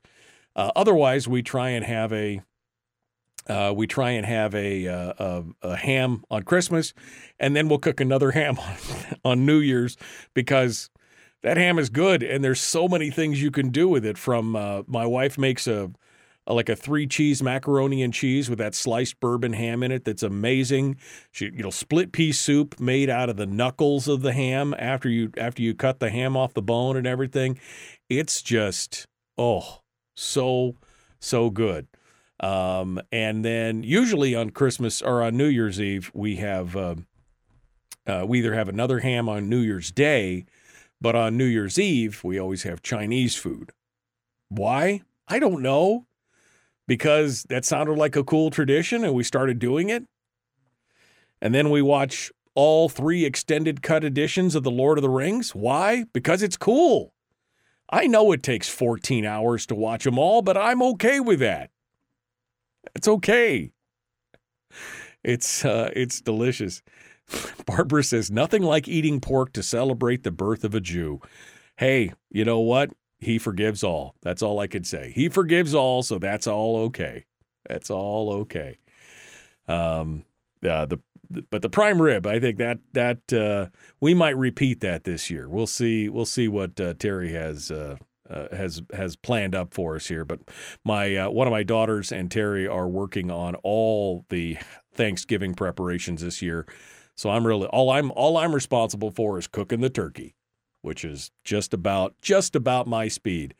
Wash it, wipe it down, season it, put it in the oven, wait 5 hours, carve it. That's that's it's simple and easy. I love love love love doing that for sure. Okay. Well, we're up against the break. We got more coming on. And uh, we're going to continue the Michael Duke show Come on, uh, common sense, liberty based, uh, free thinking radio. We'll be back with more right after this.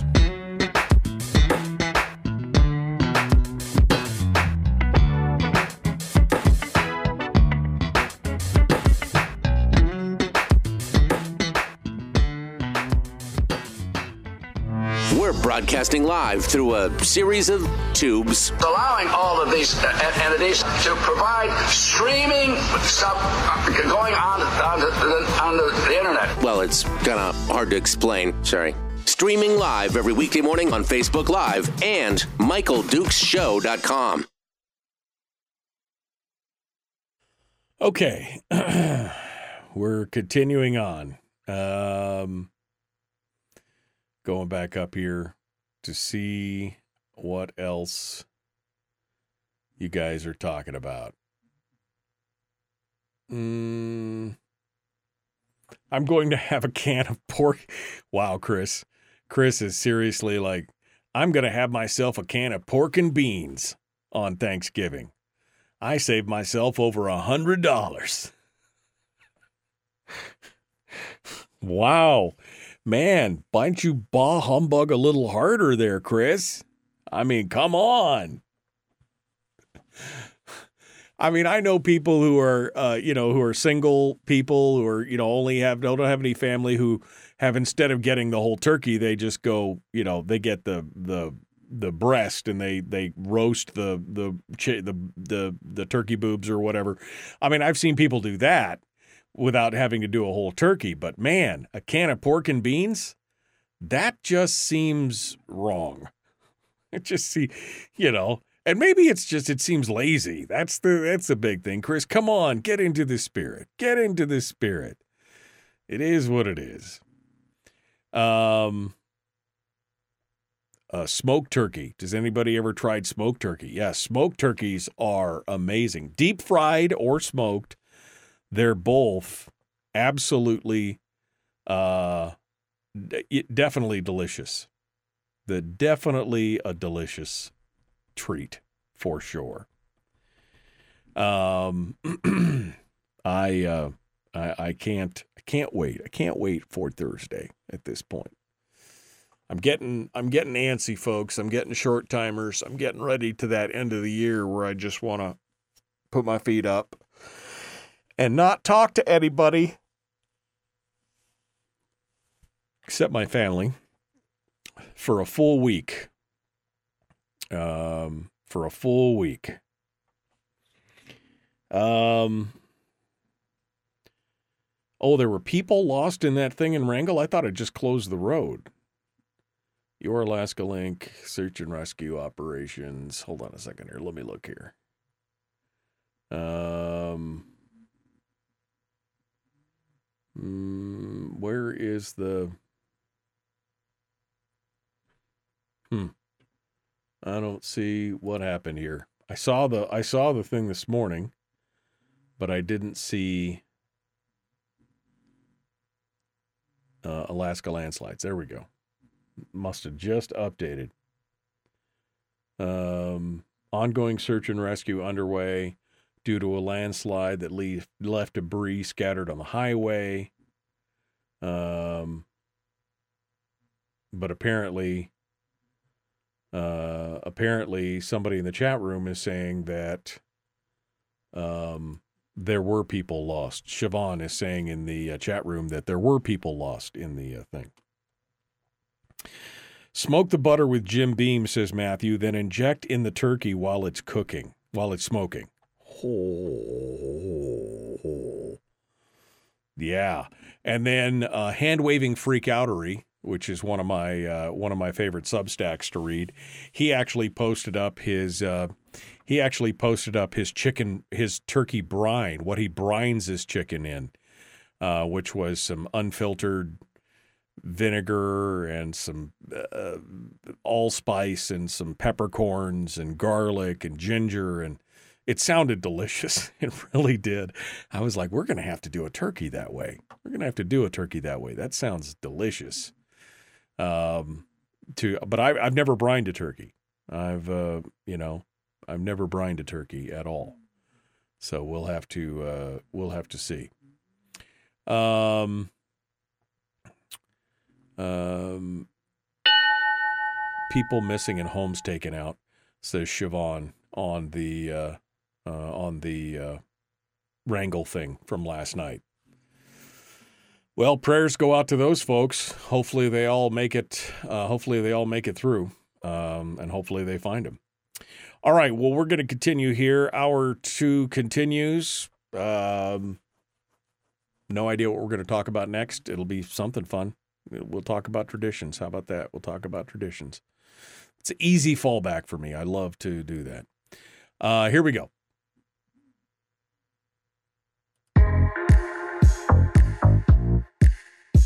The Michael Duke Show. Not your daddy.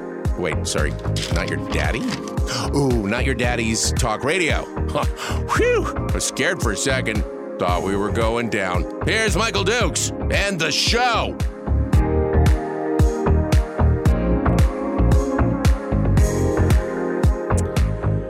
Okay. Uh, Siobhan in the chat room, who's down in Wrangell, said that that uh, landslide that was reported, uh, the landslide, the report that I read earlier this morning said it was just covering the highway. But it turns out that it looks like it may have taken out some um, domiciles as well. And there are some people missing uh, down in this massive landslide down there uh, in Wrangell. People are missing, homes taken out. She said, um, It's been a restless night. Well, our thoughts and prayers go out to those folks. Uh, it's being reported right now that there are search and rescue out there, but they're not getting details on who's missing or how many or anything else. Uh, the city and borough of Wrangell posted a social media message saying that ongoing search and rescue missions were underway as of 3:40 a.m. 3:45 a.m. this morning, and uh, so we'll we'll we'll see what information comes out of that. And uh, but Siobhan's on the ground there, so she gives us a little bit of a better idea. So again, thoughts and prayers uh, going out to all those folks out there um, um, in that kind of stuff. You know, it, you know, landslides, glacial lake bursts. I mean, all this kind of weird stuff going on all around the world. I'm just grateful that I live where I live, and all I had to deal with was a massive earthquake five years ago. Right? That's. I'm just happy that that's all I had to deal with on it as well. Um, all right. Well, phone lines are open, and uh, I know that we're you know everybody wants to talk about politics. They want to talk about the shooting in. Uh, they want to talk about the shooting down in Anchorage. Uh, you know the windstorms in in in Wasilla knocking everything out. Uh, the pickup truck that plunged off the Muldoon Parkway and crashed down onto the Glenn Highway. Um, you know, the things that are going. I mean, everybody wants to talk about the bad news. And I just, uh, you know, at this point, I just can't be bothered. I just can't be bothered with that. We had a full hour of bad news in the last hour with Brad Keithley. If you missed it, you can go back and listen to it. I'm all about the I'm all about the positivity stuff right now. I'm all about just hanging out. And we were talking about turkeys, fresh or frozen. And really, nobody really said anything, even in the chat room. I expected more people to be sounding off. Uh, Jeannie says that she does like the Norbest fresh turkeys from Three Bears, but she's about the only one that said, I guess Harold said he wouldn't eat a frozen turkey if you gave it to him for free. Um, but, you know, I, I'm just surprised that more people don't have a. Uh, that more people don't have a uh, preference on that. I do. And then somebody asked about smoked turkey. Have you ever had a smoked turkey? Um, I have had not a whole smoked turkey, but some smoked turkey, and it is delicious. Absolutely delicious. Uh, I've also had deep fried turkey, but I have never gotten around to actually deep frying one, especially after watching all the videos of people burning their house down with, with them because it's such a hot. I mean, it's a. It, it can be dangerous. Let's just put it that way. But cooking your own turkey, deep frying your own turkey can be a dangerous proposition. Um, I have considered it um, but I have never actually done it. I have consumed uh, turkey that other people have done. I, in fact, I remember the first time I had deep fried turkey. This was probably 25 years ago. It was at a Christmas party uh, that we had out at um, for the company I was working for. We had it out at the Chatanika Lodge uh, north of Fairbanks, and uh, uh, and they had cooked a turkey it was the first time that it was it was you know that was before it became super popular, and it was the first time I ever had deep fried turkey, and it was so so good, absolutely delicious. Uh, and then the uh, and then the other day, uh, one of my favorite uh, writers over on Substack uh, BJ Campbell, who writes a Substack called Hand Waving Freak, uh, Freak Outery, which is normally about politics and stuff, but he's kind of feeling the same way that I am, and he just decided to start laying out Christmas uh, and holiday recipes. Uh, so he did his uh, eggnog, his his grandfather, his father's eggnog recipe, and then he did his own turkey brine. Which I've never brined a turkey in my life, um, but I am um, I'm I'm encouraged to do so now because he put this turkey brine recipe up there, and I thought maybe we'd do a mid a mid uh, a mid December turkey. I think we've got. I think we have one frozen turkey in the freezer uh, that we got from some something somewhere. Um, and it's best with a frozen turkey. You brine it as it thaws. So you put it in a big pan and you put you put the brine together and you mix it up and then you put it on the turkey and then you turn the turkey every six hours uh, or eight hours while with the with the brine inside the bag as it thaws out. And so it kind of sucks up the brine into the turkey. I'm I'm I might try me a mid December turkey for that. That would be that would be a fun thing. So we're to try that uh, as well. Um,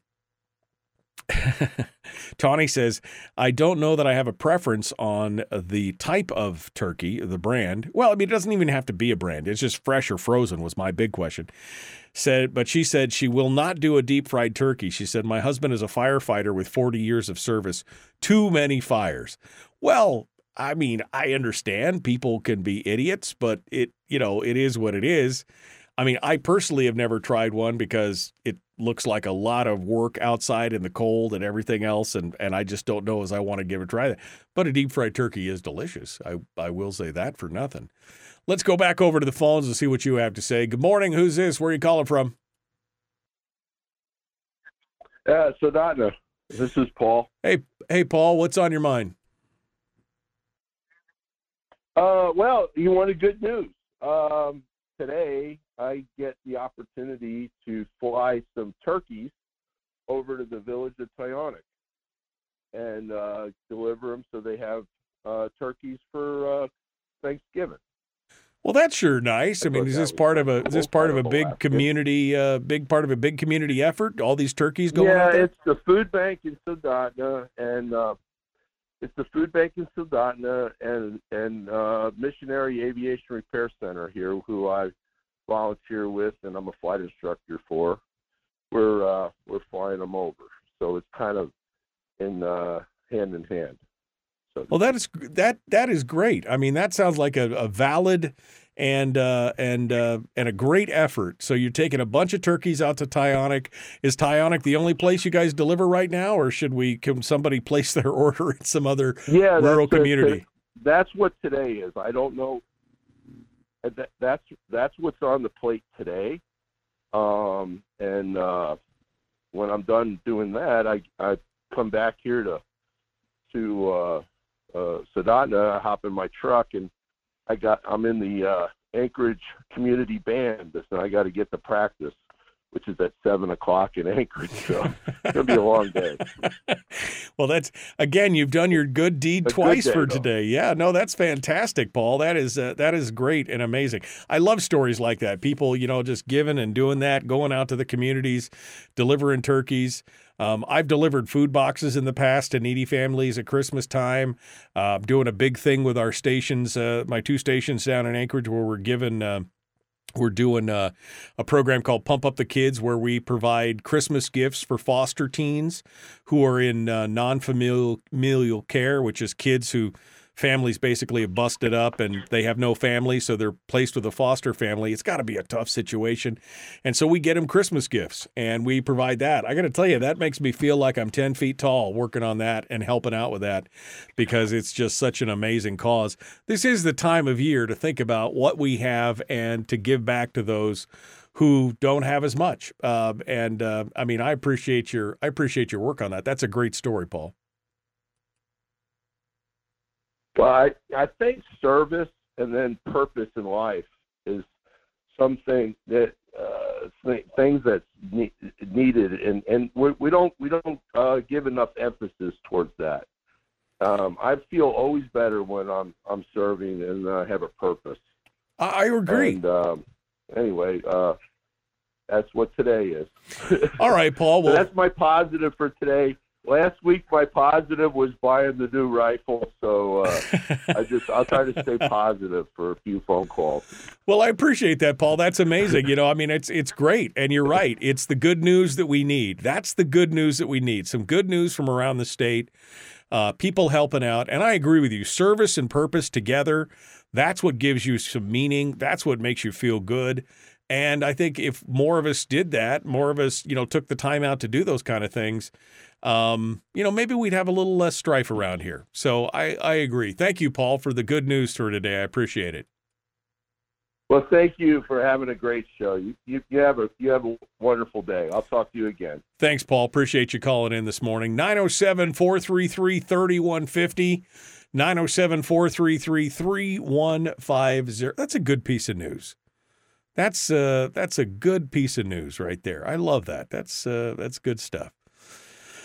Um it is definitely um it, it's definitely a time to think about you know, family, others, commitments, service, helping others out. Like I said, when I first started doing this uh, program for the foster teens in the Anchorage area uh, five years ago, um, almost didn't do it. I'll be honest with you. Uh, when we bought the stations, I, I thought, you know, this is a big program. I'm not ready for it. We're still in the middle of the transition.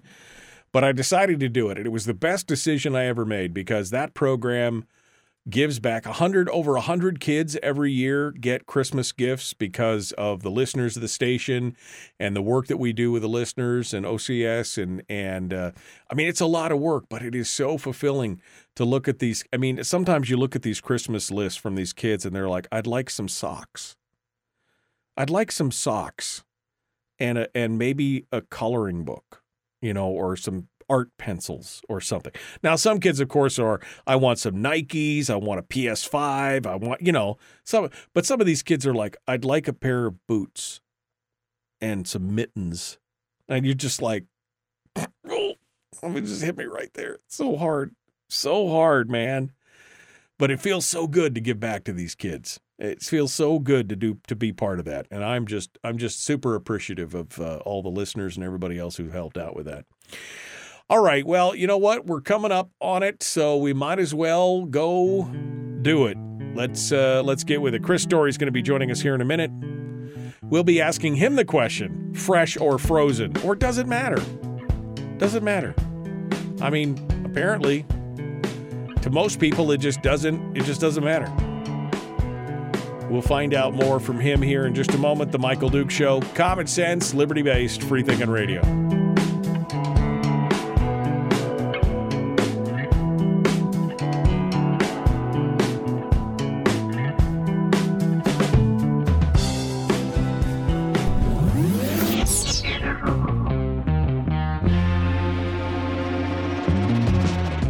Running on 100% pure beard power. Oh, also some coffee.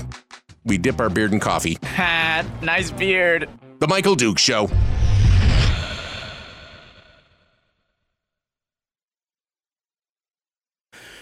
Okay. Um let's get on let's I'll say we let's get on the blower here and give him a call, huh? That Chris Story bloke, he's uh, got some things to say. What do you say, Mr. Story? Anything good? Go over here and turn this on, turn this on. Hey, look at that. There we go. Um, okay. I think, I think uh, we're ready to bring on Mr. Story. See if we can get him a call here, get him ready to go, get him on the stick. Get him on the stick. That was an interesting English accent. I like that. that Hello, little, Governor. Uh, kind of, uh, what would you say? Sort of the Boweries, kind of maybe a working class coal. Coal. I can hear you shoveling coal into a furnace with that. I accent. shovel coal right up your gobstopper, Governor. Um, anyway, yeah, no, it'll be fine. Uh, hello, Mr. Story. How are you, my friend? Good morning. Fantastic. And you? You know, I'm feeling pretty good. Any a short week is is good, you know. Um, yeah, I was gonna say I heard you, you basically you checked out. Mentally you're not even here. I heard it. Yeah. Well, you know, it, it, it does get to that point kind of at the end of the year where you're like, mm-hmm. my God, for 10 months I've been hammering on these issues, you know, over and over. And it's the same issues that I've been hammering on for 10 years. And at some point, you got to go like, "Oof, man! It's just I need a recharge. I need a, you know, and I need to talk about some positive. Right now, your show, um, you deal. You don't really deal with politics too much on your show. You're mostly positive, just kind of mind mindset, and you talk a little bit about wealth building and real estate. But you're you used to focus on politics, but now you're just kind of you know. And you now you covered my show before I got down to Anchorage for a while, and you were forced to deal with that. Was it a different thing for you? I mean, when you how are how how did you feel about that as you did that um, you know during that time frame was it was it hard was it draining what what do you what do you say well and the reason i was covering for you on kbyr is i started doing fill-in work for glenn biegel and uh, prior to that i was doing you know the occasional guest spot on his program talking about politics because that's what i really thought I was supposed to do. I right. really thought right. my my angle needed to be heard and, and that I was going to be able to make a difference. And and I did find that that exclusively just finding problems and offering solutions. I, I tried to be, you know, level with it and, and not just point out a problem, but suggest a solution like you do.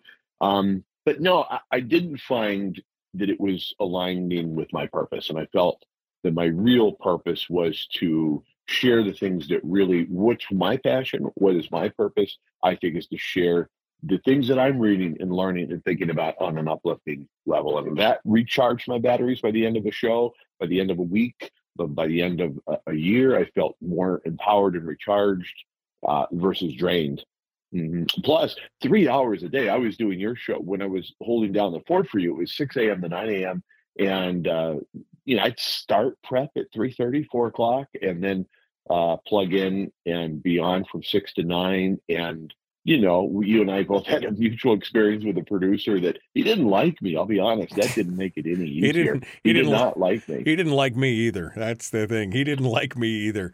And he would not stop sabotaging me. I'll be honest with you. I finally, I finally, I finally fired him because I'm like, no, we can't do this anymore. This is nuts. I, I can't, I can't fight you and deal with all the stuff on the air anymore. Sorry. And I got another producer. Yeah that but that that was a great experience. I loved it because it helped me put into alignment okay what do i this is what i thought i wanted. I'm going to move towards what i what i think is is going to best suit me. And when you're living your purpose you, you know it it's like a tuning fork and it's just like ah this is the shoe. Like michael i tried on plenty of glass slippers and uh, then I found the one that fit just right. Yeah. No, Which every now and then I do dip into politics, but then usually it's uh, ham-handedly, and I always I always second guess. and like, you know, that I I probably should have just kept my mouth shut on that issue. Well, you know, it is. I mean, like I said, it's not for everybody. I, um, while I'm still a student of positivity, I, I, you know, definitely not as well read as you are. So it never occurred to me that that's what I should be doing. Instead, I was talking about the things that I thought were important at the time, and it just kind of morphed into this. But, you know, after talking about it every day, and like you said, a two hour show requires, you know, uh, at least an hour of prep every day. You know, I mean, there's at least an hour of prep. And sometimes prep for the next day, you know, you're, you're for two hours on the air, you're into it for two hours of prep probably. And so by the time mm-hmm. I'm done, I am like mentally drained, like, oh, this is so painful to watch this stuff go on. So that's why we bring you on, Chris, because you're here to you're here to recharge my batteries, baby. Bring it to me. What what are we talking about today? Quickly. You Incorporated. You Inc. Inc. You Inc.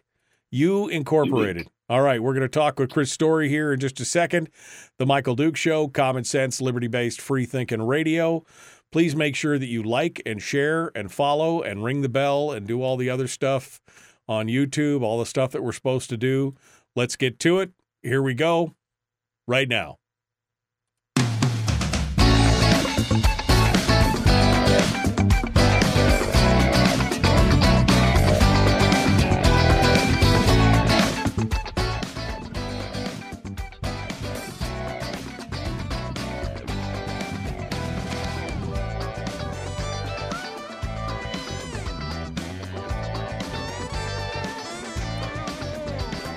Okay, welcome back to the program. Chris Story is our guest, the man from Homer. You can find out all about Chris at ilovehomeralaska.com. He's got his book, of course, The Backyard Millionaire how to grow wealth in your own backyard, uh, where you're at. Right, I, that's this. I can't read the subtitle from here, but it's a it's it's a great book. Available on Amazon or Audible uh, also, of course, the Man series, Jacob Mann series. And uh, just kind of uh, all around debonair man about town, uh, making people feel good wherever he goes. He comes in every week to give us a little bit of an update and uh, and, and a little bit of an uplift, a PMA segment. Good morning, Mr. Story, sir. So the question is fresh or frozen, or do you care at all when it comes to turkeys? Oh, the the best turkey. We have a friend with a farm in town, and whenever they've raised one for us and and slaughtered it gently, that's the that's the best. Oh my goodness, that's absolutely the best. You know, they, they always sneak up from behind and just chop its head off. I, yeah. I think that's the humane way. Yeah. Uh, so they, it's just lived a happy life they pet it quietly while they're like, "Look at the flowers, look at the flowers," and then they snip the head off with a pair of shears. That's right. Yeah, you know That's exactly. Right. They never, never, never see it coming. Never see it coming. Um, the yeah, good ones, the good I, ones. But I, I, mean, what do you do? You live in Alaska. That's pretty rare. You yeah. almost have to go frozen, which is fine. Well, I mean, I, like I said, I will never turn down a turkey, but you know, a, a fresh butterball, fresh young butterball, not a bad thing. Um, never had a farm raised turkey, although I know friends who have, and they say that they are also amazing. Which I, I, I again the fresher the better as far as that goes. All right. Well, it's funny. That was my hip hop name in high school. Was Fresh Young Butterball. That's funny. Yeah, I just brought back a flood of memories. My goodness. Yo, yo, yo! It's fresh young butterball. Um, all right, let's yeah. uh, let's talk a little bit about uh, your lesson for today, which is going to be you Inc. You Incorporated. You Inc. What uh, what what's what's the dealio here? Well, for the last several months, every single day without fail, I read a portion of Wallace D. Wattles' little book called The Science of Getting Rich. And he has a quote in there. It says, The very best thing you can do for the whole world is to make the most of yourself. So, this isn't to say, of course, you should be indifferent to the plight of the world, your country, what's going on in your state or your community, your town, your neighborhood, of course, or your family. You, you've got to think beyond just yourself. But to make the most of yourself is the best thing you can do for the entire world. I truly believe that. And it's a little bit like I know you interviewed doctors in, in uh, during the you know 2020 and you know the whole COVID thing. I, I interviewed a lot of doctors, and, and my favorite conversations were always about your personal health, what you can do, what you can do from a prevention standpoint, what you can do for a, a plan of treatment should you fall ill and how do you avoid illness in general? It's your health versus public health. Obviously you got to know what's going on in the public uh, and you need to be aware of what's what's common and what's going around but if you focus on your health you're going to withstand those storms and i think it's the same thing financially. You know our country is we've never been in this kind of debt obviously it's just growing exponentially and yet we are like the chain, you know, dependent and interdependent. We are dependent upon each other individually, becoming the strongest links possible. As such, we create a stronger chain, which is our country, our community, our, our family, business. But if you think in terms of just say, okay, I'm going to incorporate, if I were to incorporate, if I were a corporation, what's I need to have health, wealth, and prosperity. I need to think about mental health. I need to think about my physical health. I need to think about income today, which is your wealth, and your prosperity, as Buckminster Fuller, Fuller called it, which is your wealth going forward, that with which you do not have to work for into the later years. So you need to think about all those things from a very individual perspective. And it's easy to get caught up in world events. It's easy to get caught up in the 24 7 news cycle of a horrific, awful thing happening at every second. I saw a statistic yesterday was it uh, is it 1.4 people die, or one person dies every second, or I forget what the statistic is, but it's horrific. But just as many people are being born, and this this planet is going to continue on into the future. We need to be as strong as possible, economically speaking, uh, and and health wise. But just from an economic standpoint, set up your own corporation and you know get to work on you and your own health, your own wealth, and your own prosperity.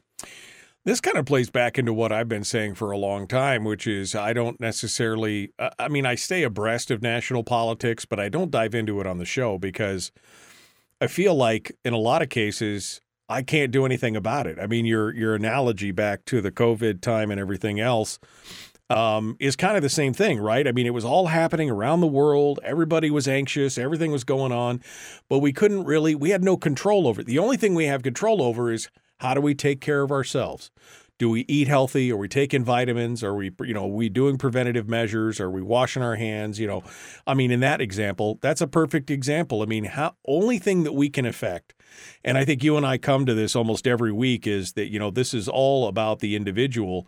The only thing we really truly have control of is not our circumstances, but our reaction to those circumstances, how our mind works, how we think, um, you know, how we can control us. That's the only thing we can really work on, right? Absolutely. For example, uh, you know that the Senate and the Congress and the, the White House, you know, all the branches of government are looking to have a central bank digital currency, CBDC. We know that they want it. We know that provisions were in the stimulus packages that were passed to the tune of what six trillion dollars during you know the CARES Acts and so forth. We know that authorization for the Fed to explore the CBDC was in there and it's coming.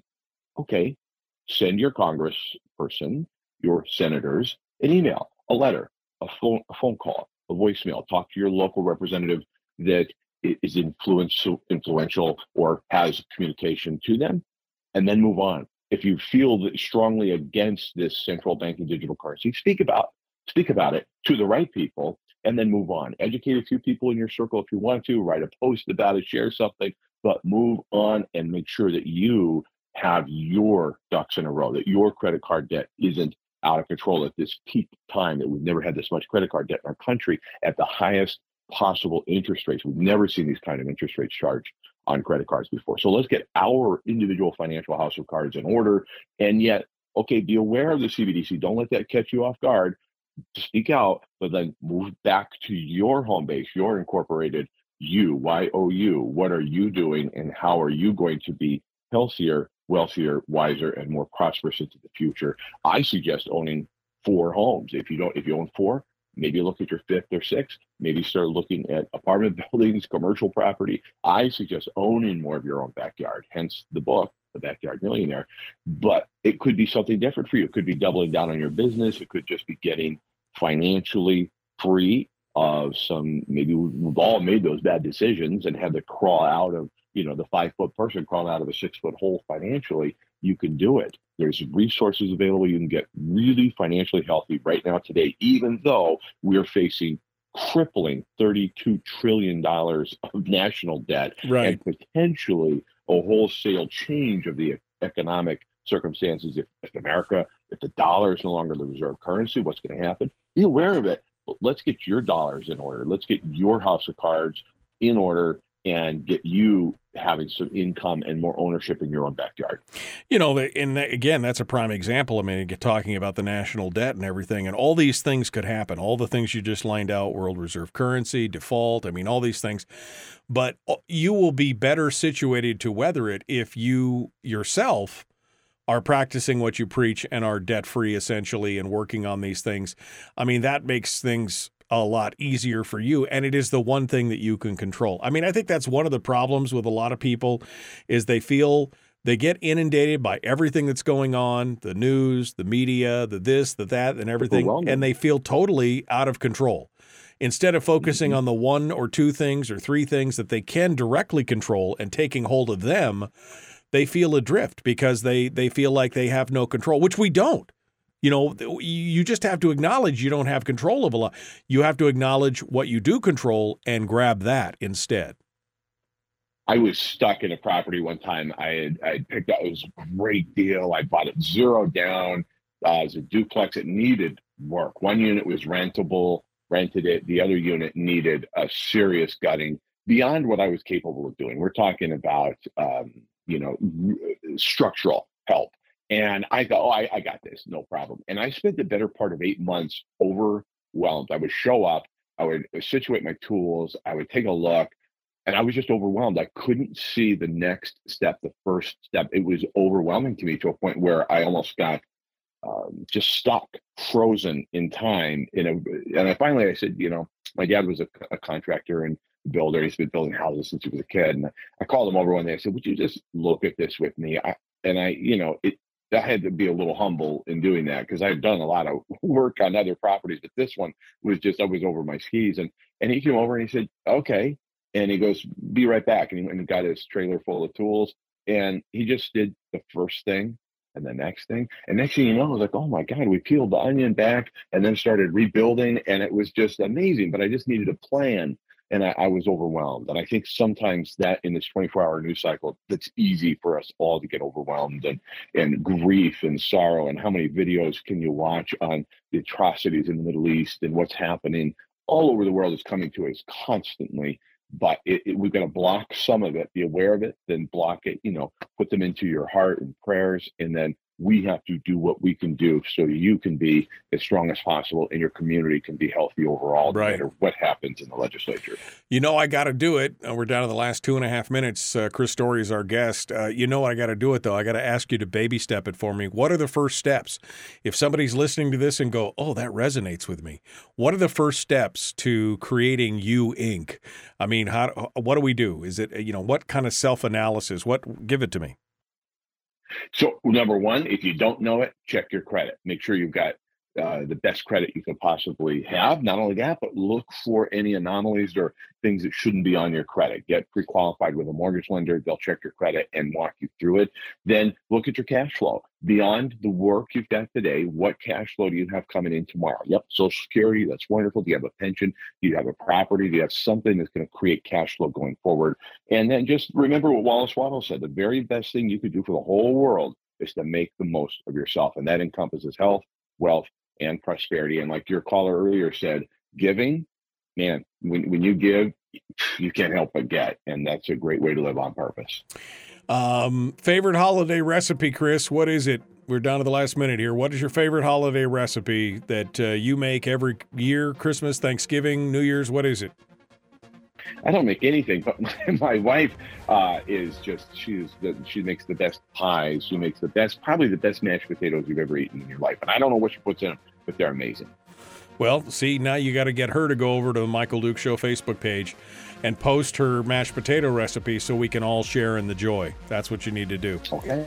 All right. Uh, Chris, hold the line. Folks, we're out of time.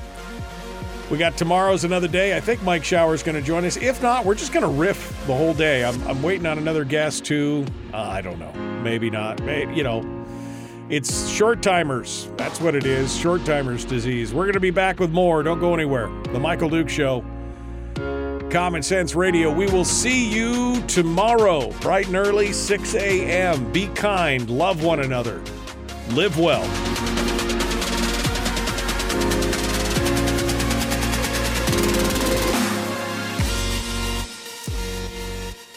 All right, Mr. Story, final bite at the apple, last two minutes. Any final thoughts on uh, on uh, you Inc. or anything else that you want to throw out there? I give you I give you the floor, my friend. I give you the floor.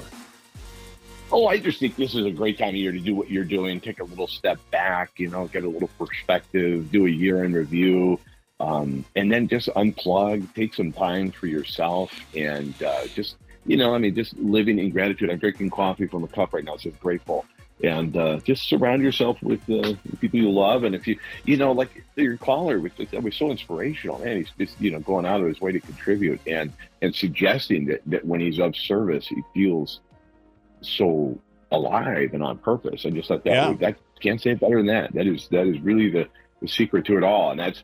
It's so easy to think about, of course, Thanksgiving week and during the holidays. But if you take that approach into everyday life into January, the world yeah. would be better off. You make the most of yourself and in your community. Well, like he said, having a service, you know, doing service and having a purpose. And he said that, and all I could think of was you saying, you know, living life on purpose. And that is 100% true. We all feel better. It helps us get out of our own heads, it helps us forget our own problems. And uh, it just takes a little effort. And uh, it's it's well worth it in the end.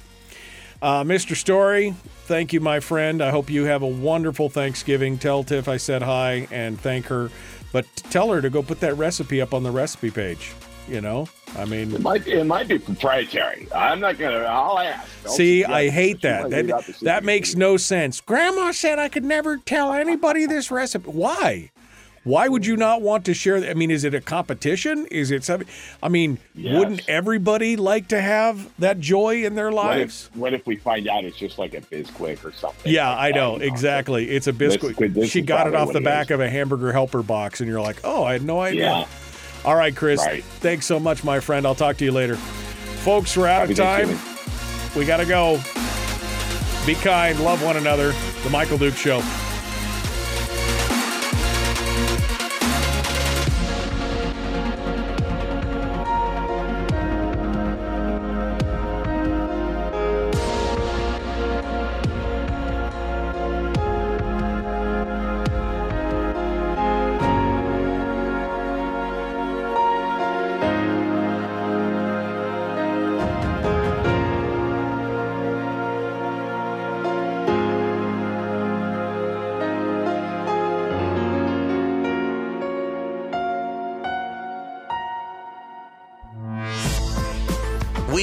Our terrestrial radio skin, and now we are slimy lizard internet people.